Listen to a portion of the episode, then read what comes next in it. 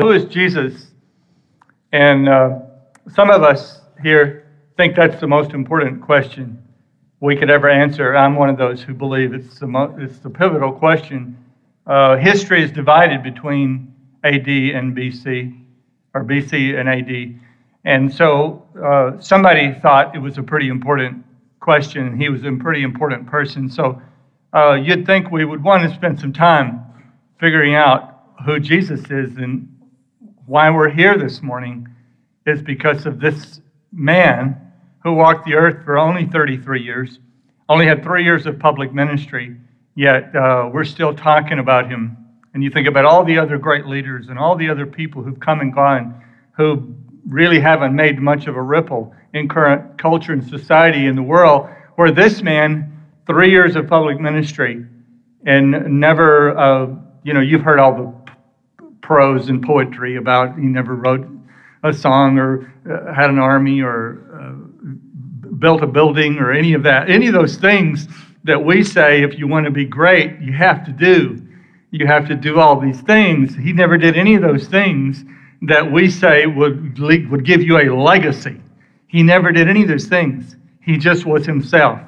And yet today, even as we sit here at this hour, who, who, how many people at 10:55 on Sunday morning uh, across the, this time zone are sitting in church? A lot of people. You know, a lot of people think uh, you, you've probably seen a lot of stuff about Christianity's dying. No, that really is somewhat deceptive. I, I know church attendance is down in a lot of places and a lot of denominations, but what has happened in the last few years is the squishy metal is disappearing. The squishy metal. The people who aren't sure. The people that didn't really believe, but just were going to church for social reasons. And what is emerging, I'm very excited about what's emerging. What's emerging is people who have a real solid faith in Christ. And, and so that's what we're going to talk about. Maybe you're here and you don't have, uh, you don't even believe in Jesus as the Son of God, or you're not sure. This, this is for you. The sermon today is especially for you because we're going to talk about Jesus, the lover of skeptics. I want to talk about how much Jesus loved people who doubt, and how much people he loved, how much he loved people who were skeptical, and how the Christian religion in particular is tailor made for skeptics. And, and it's just like no other religion in, in that respect, and many others. So we're going to read about a skeptic today in John chapter 1, verse 43. The next day, Jesus decided to leave for Galilee. Finding Philip, he said to him, Follow me. Philip, like Andrew and Peter, was from the town of Bethsaida. Philip found Nathanael and told him, We have found the one Moses wrote about in the law, and about whom the prophets also wrote, Jesus of Nazareth, the son of God, the son of Joseph. Nazareth, this is Nathanael's response Nazareth, can anything good come from there? Nathanael asked. Come and see, said Philip. When Jesus saw Nathanael approaching, he said of him, There is a true Israelite, in whom there is nothing false. Jesus answered, I saw you while you were still under the fig tree before Philip called you. Then Nathanael declared, Rabbi, you are the Son of God. You are the king of Israel. Jesus said, You believe because I told you I saw you under the fig tree. You shall see greater things than that. He then added, I tell you the truth, you will see heaven open and the angels of God ascending and descending on the Son of Man. I think about, when I think about faith in Jesus Christ, I think about my own spiritual development. And I think about how life started for me, raised in a uh, you know, fundamental evangelical Pentecostal church. Uh, naturally, it was very easy for me to believe in Jesus Christ. Uh, it would have been hard not to believe in Jesus Christ. Um, so, so I did. I began that journey. I, I, would say the first thoughts I had about believing in Jesus was I, what I would call the first Jesus that I met was the blessed assurance Jesus. Because uh, we were, of course, taught there was a heaven to gain and a hell to shun and, and putting faith in Christ, confessing Him as being the Son of God, was your ticket to go to heaven and not go to hell. And when you're six years old, it's just, what are you going to do?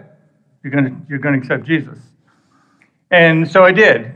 Um, and I would say that as time went on, though, that, that part of my relationship with Jesus wasn't such a big deal. Didn't really think about heaven and hell and, and that sort of thing. But I began to experience uh, what I would call the presence of God, Jesus, because in my church, it was very important to feel the presence of God. Feeling the presence of God was mostly re- related to going to church services, which we went to church services many times a week. Church services, and those church services were highly emotional, highly charged with emotion. Uh, we sang songs like uh, uh, Reach out and touch the Lord as he passes by. He's waiting this moment to hear your heart's cry. We sing, we sing songs like, Let Jesus fix it for you. He knows just what to do. We sang about the, being in the presence of Jesus. We, we, we sang, uh, what's that Lanny Wolfe song, Sherry? The, Surely the presence of the Lord is in this place.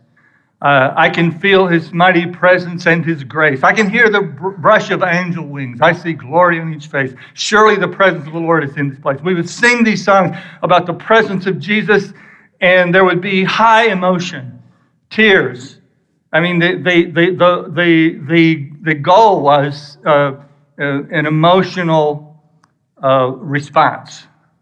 The goal was to feel something that you certainly felt was from another world. And, and uh, so that was, that was a part, an aspect of Jesus that I, that I enjoyed and, and, and still experience today. So I'm not, saying, I'm not saying all of this is past and not a part of my life anymore, but but it's, it, the priority has changed. And then the third Jesus, and of course, as you, as, as you get older and you get into trouble, uh, you need the problem solver Jesus. So the third Jesus that I met was the problem solver Jesus, the Jesus who could get me out of a jam, the Jesus who could solve my problems. And it, it might have been as simple as uh, uh, the girl that I liked, that the Lord Jesus would, would intervene Help me out, you know, hook me up, Jesus. or, or the earaches that I had, a chronic earaches when I was a kid. And uh, I, my ear would hurt. I just, I just, I have such a vivid memory of earaches. And in those days, don't get any ideas, by the way, what I'm about to say, but uh, the pastor, you know, the pastors would go to your house and pray for you if you had an earache in those days. And so my mother would call Pastor Earl J. Rogers. We called him Father Time because he pastored our church for 33 years.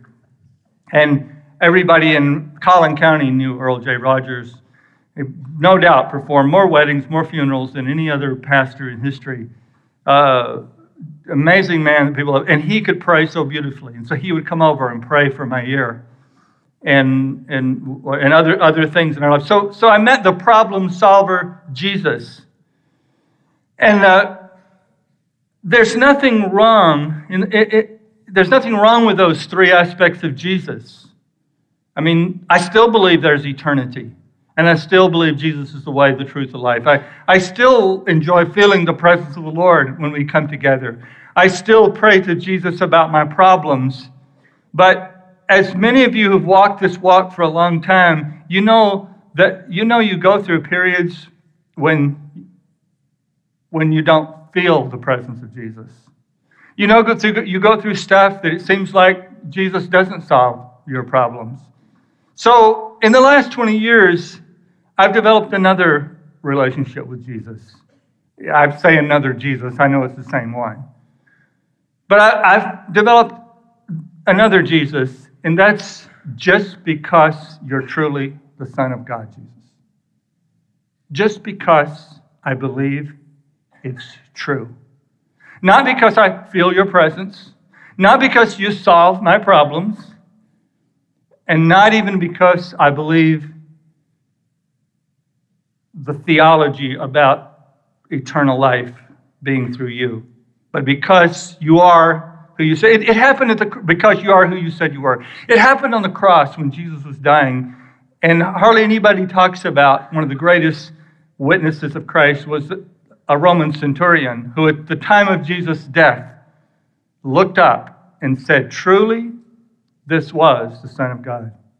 He did not say, Truly, I feel the presence of God in this place. He didn't say, The complication, emotional distress, depression just went away. My problems just got solved because Jesus died on the cross. He didn't even say, Now I have the assurance that I will go to heaven and not go to hell. He said one thing this was, this man was who he said he was. He was the Son of God. There's nothing wrong with those first three dimensions of Jesus. I still look to Jesus for those things to solve my problems. I still look for him to, to feel his presence. I still, I, I, but, but I fail to find that when those things aren't there, I need something that's left, something that's infinitely more important, and it is I need to find that He is true. Truly, and I could say it this way truly the God man He claimed to be. Uh, being raised to believe my skepticism, you know, my skepticism worked backward. A lot of you are start with skepticism. I started with believing, and I hit the wall of skepticism about 15 or 20 years ago when so many people that I prayed for that would to, to live died. And a lot of things seemed to go wrong. And people that I had relationship with walked away. I, that's when I went through my skepticism. That's when I went through, okay, I got to have something more than just feeling his presence. So I love that. I got to have something more than one who solves my problems. I really considered walking away from the faith. And that's kind of what this series is about, and then what I'm going to talk about this morning. Now, let's move on uh, talk too much about myself this morning, so let's, let's move on and talk about Nathaniel, our central character in our text today. To put, a, to put our text about Nathaniel in context, we need to understand how education worked in those days. In those days, you didn't go to, there were no universities or colleges in those days. If you wanted to learn and you wanted to get an education, you found a mentor or a rabbi. You found a teacher that you did life with and you walked with and you consulted with who mentored you. So that what happened to these men was very common in that day that young Jewish men would find a rabbi and walk with him when they would learn his ways. And they, they, they, they would walk, eh, they had a phrase called walking in the dust of your rabbi. So they would walk in the dust of the rabbi. And into this scenario steps Jesus, the rabbi from God. And Nathanael was the skeptical student who incredulously asked, What good thing can come from Nazareth? Nazareth, what good thing can come from there? To further understand this, it may help us to realize that the Greeks believed that the universe had a rational and moral order to it. And, and this order of nature, they had a word for it. They called it the Logos. The moral order of the universe was directed by something called the Logos. For the Greeks, the meaning of life was to contemplate this order of life, whatever they thought it was. And they defined a well lived life as one that conformed to whatever doctrine or whatever logos that they were, were teaching at the time. And of course, this would change with Greek teaching and mythology. It cannot be a coincidence, coincidence that in John chapter 1, verse 1, Jesus is called what? The Word. The Greek is logos. John 1 1, and the Word was with God, and the Word, the logos, was God. He was with God in the beginning.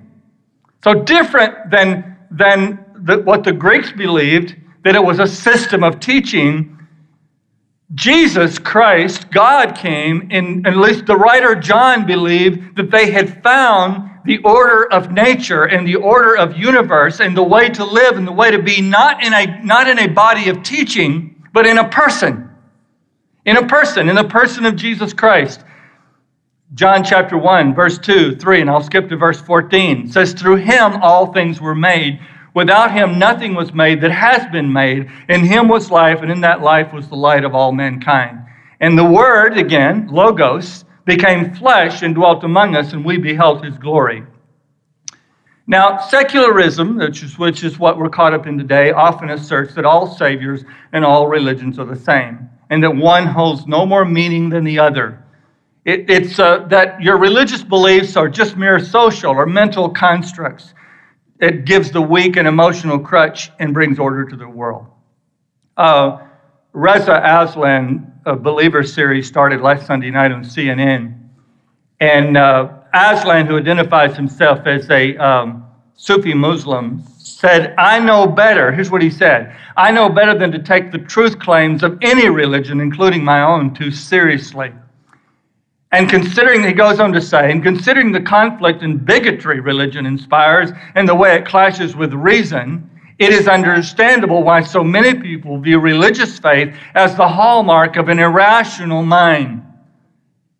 He goes on to say, and he goes on to liken the religions of the world. This is something from Buddhism. He likens the religions of the world to different wells in which believers dig in in order to drink the same water.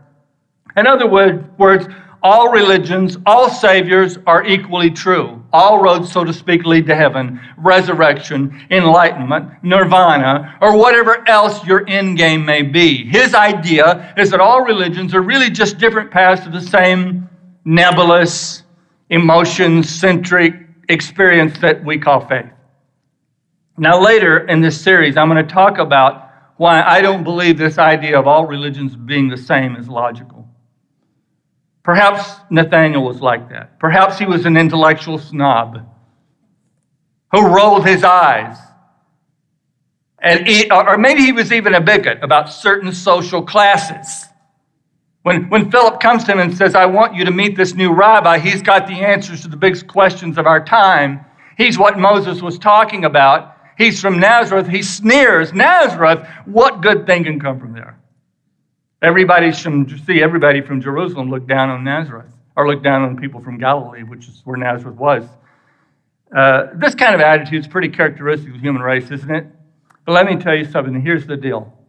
Here's the deal about Christianity Christianity will always be from Nazareth. Christianity will always be from Nazareth. Christianity will always come from sources that will cause you at times to roll your eyes. I've been apologizing and rolling my eyes at Christian leaders for years. oh God, do you have to use them? Surely you could, God, couldn't you make us a little more cool? Can't we be a little cooler than this? But the Christ, Christ encounter with Nathaniel proves something, though. And I, I, wasn't expecting, I didn't go into this series kind of with a preconceived idea of what I was going to find. But as I began to study, I found out something that Jesus isn't skeptical about skeptics. That, in fact, skeptics are some of his favorite people. Let's talk about that, okay, for the next 20 minutes or so, or less. Let's talk about the nature uh, let's talk about skeptics. And first of all, I want to talk about the nature of skeptics. Can any good thing come from, from there, he says. Nathaniel says. See, Nathaniel wasn't going to be gullible. Evidently, Jesus liked that. Nathaniel wasn't going to be manipulated. Evidently, Jesus was okay with that too. Nathaniel wasn't going to get something this important wrong.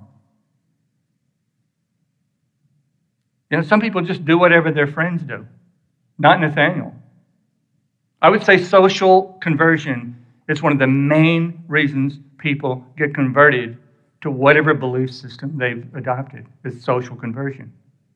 You, you see all these protesters out on the streets, they go out with a microphone and, what are you protesting? I don't know. Did you read the executive order? No, I never read it. Why are you protesting? Here's the deal they're protesting, a lot of them, because their friends are there. And they're all getting to skip class. And it's probably a great place to meet girls out there. I don't know. or guys, whichever way you're going there. Nathaniel wasn't going to get something this important wrong. Nathaniel was resistant to appear, appearing uncool and out of touch with public opinion. It, it's, it doesn't feel good not to be cool. It doesn't feel good when you feel that everybody else is like intellectually uh, awesome and, and up here, and you you believe in stuff that's that's just ancient, ancient stuff, traditions. You just believe in a bunch of traditions that really won't hold, won't, won't pass muster and won't hold water. Who wants, who wants to be weird? Anybody want to be weird? Anybody want to be not a part of the. Thank you. Nathaniel didn't want to appear narrow minded. That's one of the big things that people I want to keep an open mind. I want to keep an open mind that, that all paths could lead to God. I, I don't want to restrict myself to one system of belief. Let me tell you something about narrow mindedness. Believing facts can't be called narrow mindedness. You can argue that the facts are wrong. That's, that's different, though, than calling facts narrow mindedness. Lee Strobel, uh, who writes uh, extensively on apologetics and makes the case for Christ, the case for Easter, many other great books, was a journalist in Chicago who converted to Christian faith. And he talks about this. He, sa- he talks about some friends of his who had a child who was jaundiced. And the, the child was jaundiced, and they went to the doctor. And many of you have had that experience. Uh, a child who was jaundiced, you get him home and you expect him to be white or what, brown, whatever your, your nationality is, and they get, turn yellow. You go, this, this is not this is not in our genes, I don't think. right. Uh, so you take the child back to the doctor, and, and he talks about his friends, and this has happened to some of us. And you go back, and what do they do? They say, well, we, we'll put this child under a special light, and it will stimulate the liver, and, and it, will be, it will be better. Now, you could say to the doctor, listen, doc, I think you're very narrow minded.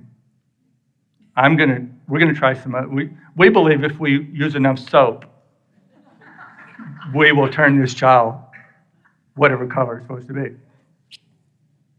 So, no, the doctor would say, You're crazy. I'm not narrow minded. This is a fact that we know this is what works. So it's not narrow minded. If, if you believe, if it is factual that Jesus Christ rose from the dead, if it is factual that he was a historical figure who lived and died, if it is a factual that the prophecies of Scripture have come to pass. If these things are factual, and I'm not saying they are or not, I'm going to leave that open for you to decide if they're factual or not, but don't call people narrow minded who have settled on a belief. In fact, as we're going to see as we go on this morning, everybody has settled on a belief. In fact, the belief that all roads lead to God is a belief. That's a dogmatic belief that all roads lead to God, that all roads lead to heaven. That is also a dogmatic belief. If you believe because you always get down to it and it's always like, well, I believe if people are, do their best and they're good and they do the best they can, that they're going to be good with God. Well, that's a belief. You know what you are? You're a moralist. If you believe that if people are good and they do their best, that everything's going to be right eternally, then you are a moralist. So I'm not saying you're wrong or right. I'm just saying, yes, everybody has a, eventually a settled belief. We're going to get into that a little more the, the, deception, you know, I think another thing about Nathaniel, he was turned off by people being overly certain. The deception of our skepticism is the belief that we're not as narrow minded as those people who believe they found the one, the truth, the life, and the way. I thought N.T. Wright has an excellent observance or uh, response to this in his book, Simply Jesus, when he writes Skepticism is no more neutral or objective than faith. It has thrived in the post Enlightenment world, which didn't want God to be king.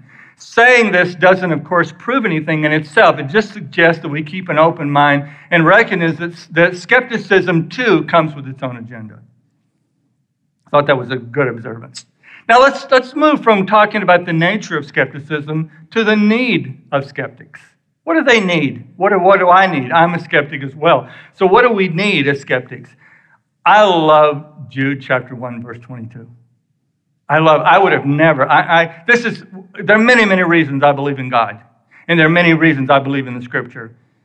But one thing that helps me believe in scripture and believe in God is because I, I keep reading things that are counterintuitive to human nature. And a human being, one thing I've had a lot of experience is being around humans. I, I am an expert at being around humans.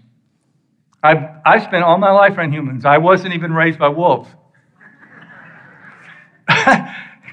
And, and there's just some things I read in Scripture, and I read it, and I go, no human would have ever thought of that. No human being would have ever come up with that. And this is one of those verses that I love. It says in Jude 122, be merciful to those who doubt. If I was God and I had created the universe, I would be furious with people who doubted me. I'm furious with people who doubt me now, and I have not, I've done very little. I've very, done very little to justify the self righteous way that I am. Listen to Christ, and what I know we read it in the beginning? Let's read again Christ's reaction to Nathanael. When Jesus saw Nathanael approaching, I, I, what would you have said? I got I got to tell you a thing or two, jerk. What good thing can come from Nazareth? Let you and I got to talk. Let's step out back. what do you mean? What do you mean, you bigot? You racist? no, Jesus approached him and said, Here's a true Israelite. Doesn't that blow your mind? Doesn't that blow your mind? Doesn't that tell you how gracious we need to become? If we're going to re- truly represent, it's not about winning people to Jesus. Well, we want to do that, of course. As I explained to one of our town leaders of the day, he said, Of course we want to win you all to Jesus, but we love you anyway. Even if you never come to our church, and these people we want to help never come to our church, we're going to do it anyway because we are called to represent. I want to represent who Jesus is. I want to leave this community someday when, the, when they have my funeral. I want them to say, We have a better idea of what Jesus is like because this guy walked, lived among us. And so, the, amen? So look how gracious. Here's a true Israelite in whom there's nothing false. In other words, this guy's real. I like that. He's real. He's honest. He, there's nothing fraudulent. He is He's uh, self differentiated, is what Murray Bowen would have said. How do you know me? Nathanael asked. Jesus answered, I saw you while you were still in the fig tree before Philip called you. Now, we don't really know what happened in the fig tree. Maybe something really scandalous and horrible. I don't know. You saw that? Some have suggested he was born under a fig tree. Maybe he was just standing around doing nothing. I don't know. But when he realized that the Lord knew him, you know, sometimes we think the key to people's hearts is some highly intellectual argument. And I, I, I, I like intellectual arguments and do think some people do come to faith through a highly intellectual argument. And the, the, they've written many books Josh McDowell, More Than a Carpenter, uh, James Morrison, Who Moved the Stone. Many, many people have come to Christ through intellectual persuasion. But Nathaniel, it was personal. This is what I've been looking for someone who really understands me, someone who really knows me, someone who really cares about me, someone who's not critical of me, someone who loves me.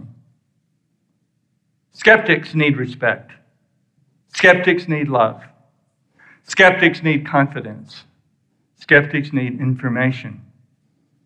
See, modern skeptics don't realize, as I made the point a minute ago, secularism, which, which is the, probably the predominant, predominant religion of the day, they don't call it a religion, secularism is a set of beliefs not recognized as beliefs. Philip Johnson, the Berkeley law professor who wrote Darwin on Trial and the Reason for Belief, said this He who is a skeptic in one set of belief, in one set of beliefs, is a true believer in another set of beliefs. Sometimes skeptics just need to be challenged to scrutinize their beliefs as much as they as their beliefs as much as they do others. See, I have no problem you're a critic of Christianity, but you should also be a critic of everything else just as much. Demand the same proof of atheism as you do of Christianity. Demand the same proof of humanism as you do Christianity demand the same proof of the Eastern religions as you do Christianity. I think you may come up with a different result. Jesus basically said, Nathanael's a good man. It's very interesting. That's very interesting because you know what Christianity does? This is, this is really cool. Christianity connects with a lot of your key core values. You know that? One mistake that some Christian preachers have made is that those who don't have faith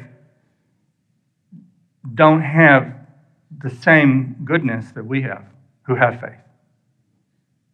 Listen, one of the core teachings of Christian faith is that our goodness is a gift from God. That my righteousness is a gift from the Lord.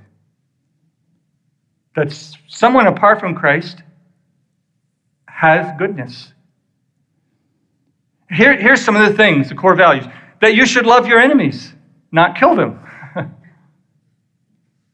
that came from Christianity.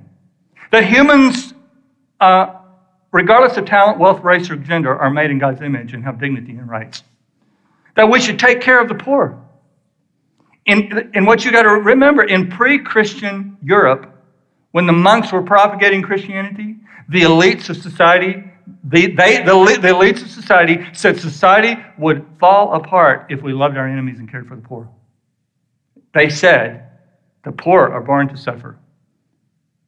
But the teachings of Christianity revolutionized pagan Europe by stressing the dignity of the person, the primacy of love, including toward enemies, and the care of the poor and the orphans.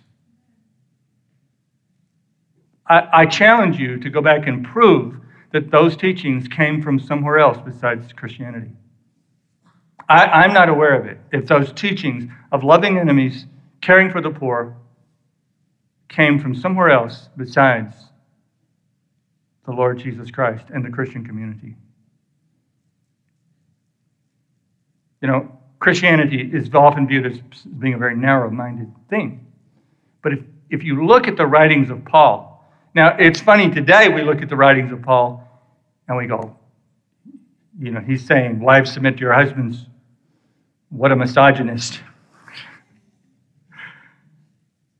But if you, read, if you read the writings of Paul through an East, the Eastern culture that he was a part of, the Middle Eastern culture that he was a part of, you would have seen he was incredibly progressive. He said, In Christ, there's neither male or female, Jew Greek, all are one.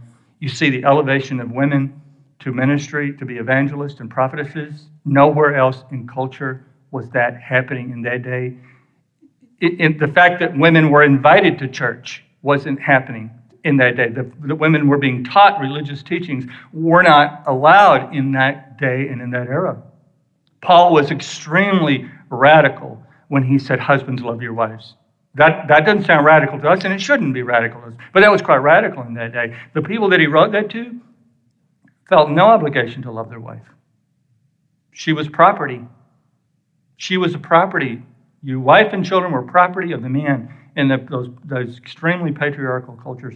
In fact, the men in Ephesus and other places, history tells us there were brothels on every corner because men uh, used their wife to have ch- children, but they most of their needs, sexual needs, were met in the brothels. No obligation to love. A, a, a man could put his child to death in that culture. Thank God for Christianity. Thank God for Jesus Christ. Thank God for this way of life. You say we would have gotten there anyway. Well, maybe. I don't know. Let's look at the natural spiritual leader for skeptics. John chapter 1, verse 49. Then Nathanael declared, Rabbi, you are the Son of God.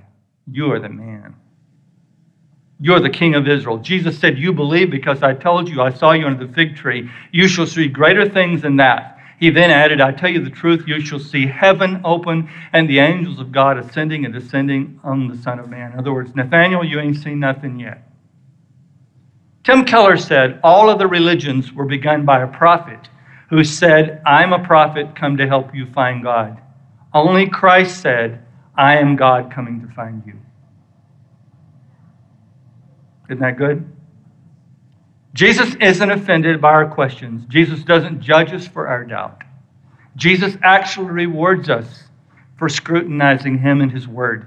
Christianity, as far as I know, and I don't know everything about every religion, I know very little about all the other religions. But as far as I know, it's the only religion that actually rewards us for questioning and debating. Christianity is the only religion I know of where people are invited to check it out. It, it's, uh, it centers on a Savior who did everything. This is so important to me. He did everything that was done was before witnesses. Jesus died, lived before witnesses. He didn't go off in some secret cult somewhere, a cave somewhere, or community somewhere. Everything was out in public. He said it one time. He said, I want you people to know this thing's not being done in a corner. This thing's being done out so everybody can see it, everybody can, can, can verify it. And he died publicly. 500 people saw him after he rose from the dead in one, in one meeting. Refuting Christianity, refuting the resurrection would have been the easiest thing in the world to do when Jesus rose from the dead. And they were doing everything they could to stamp out the religion. But they, they didn't go get those 500 witnesses because those witnesses saw it. Christianity was done. Where you see uh, religions, and I'm not critical, I'm not being hypercritical and bigoted toward other religions, but I'm telling you, all the other religions that I know of, including, including Mormonism, Islam, Buddhism, and others, they started with a single person who claimed to have a private revelation that nobody saw and nobody could scrutinize and nobody could ever question. That they had this private revelation that they saw in a cave or they saw some stone tablets in New York State somewhere delivered by the angel Moroni. These things, and I'm not being, I'm not trying to be critical or mean spirited toward another religion we can work together, and we do work together, people, all sorts of religions. But I'm telling you, I'm defending my faith, though. I'm defending what we believe. I'm defending that this thing, when it comes to historical verifiability, there's no comparison with the life of Jesus compared to Joseph Smith, Muhammad, or other spiritual leaders. Amen? Jesus said, or the Lord said in Isaiah 118, Come, sit down. I love this. Let's argue this out. this is God's message. If your sins are blood red, they'll be snow white. If they're red like crimson, they'll be like wool. The Lord knows the brain is not where our problem is, it's the heart. The brain is not where we need transformation. We need transformation in our heart because we're crippled by this disease called sin. And He came not to just make us intellectuals, but he came to make us redeemed. Amen? So, this morning, Christianity is an invitation to a conversation with Christ. That, that's what it is.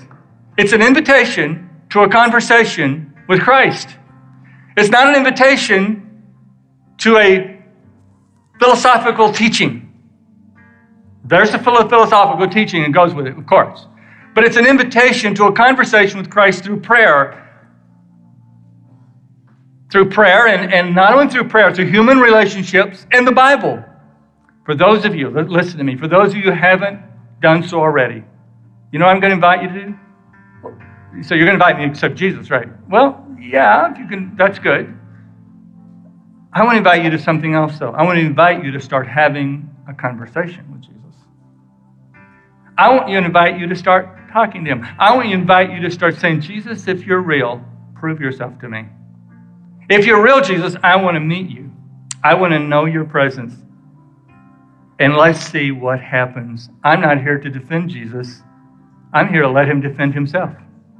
I said, I'm not here to defend Jesus. I'm here to see if Jesus will defend himself because he has done so with me. And I believe he will do the same for you if you want prayer about this matter or any other matter in your life, prayer partners are here. They're great people. And they're redeemed people. And they know how to tell you the story of salvation. And they know how to tell you the story of Jesus. They'll just pray with you. So I want uh, we're going to enter into what we call response time at Bethany Community Church. When whatever need you have, because we believe we have a Jesus who cares who cares about what you're going through. Yeah, we believe we do have a problem solving Jesus, a presence of God Jesus, a eternal life Jesus. But more than anything, we believe you have an authentic Jesus. And I want to invite you to come and be prayed for this morning, or as well as receive communion. You can choose to just receive communion, I'll be prayed for. Let's enter into response time. I'm going to pray, when I'm done, let's move. Father, in Jesus' name, I pray for every one of us who are longing for a relationship with an eternal God, who, who recognize that we have a hunger, a hunger to be rescued from a human condition. And we are, are interested in the idea that the time tested teaching that Jesus Christ was the God man who came to change history. That he is the King of the world and the King of the Jews. And we want to engage with him. And we want to cross that bridge from ignoring him or, or being confused about him alone to beginning to hear his voice and to begin to explore a relationship with him. I pray, God, that you will help those who need to move, make this move to make that move today. In Jesus' name. You have been listening to the Bethany Community Church podcast. For more information, please visit us online at bccma.org. Thank you, and God bless.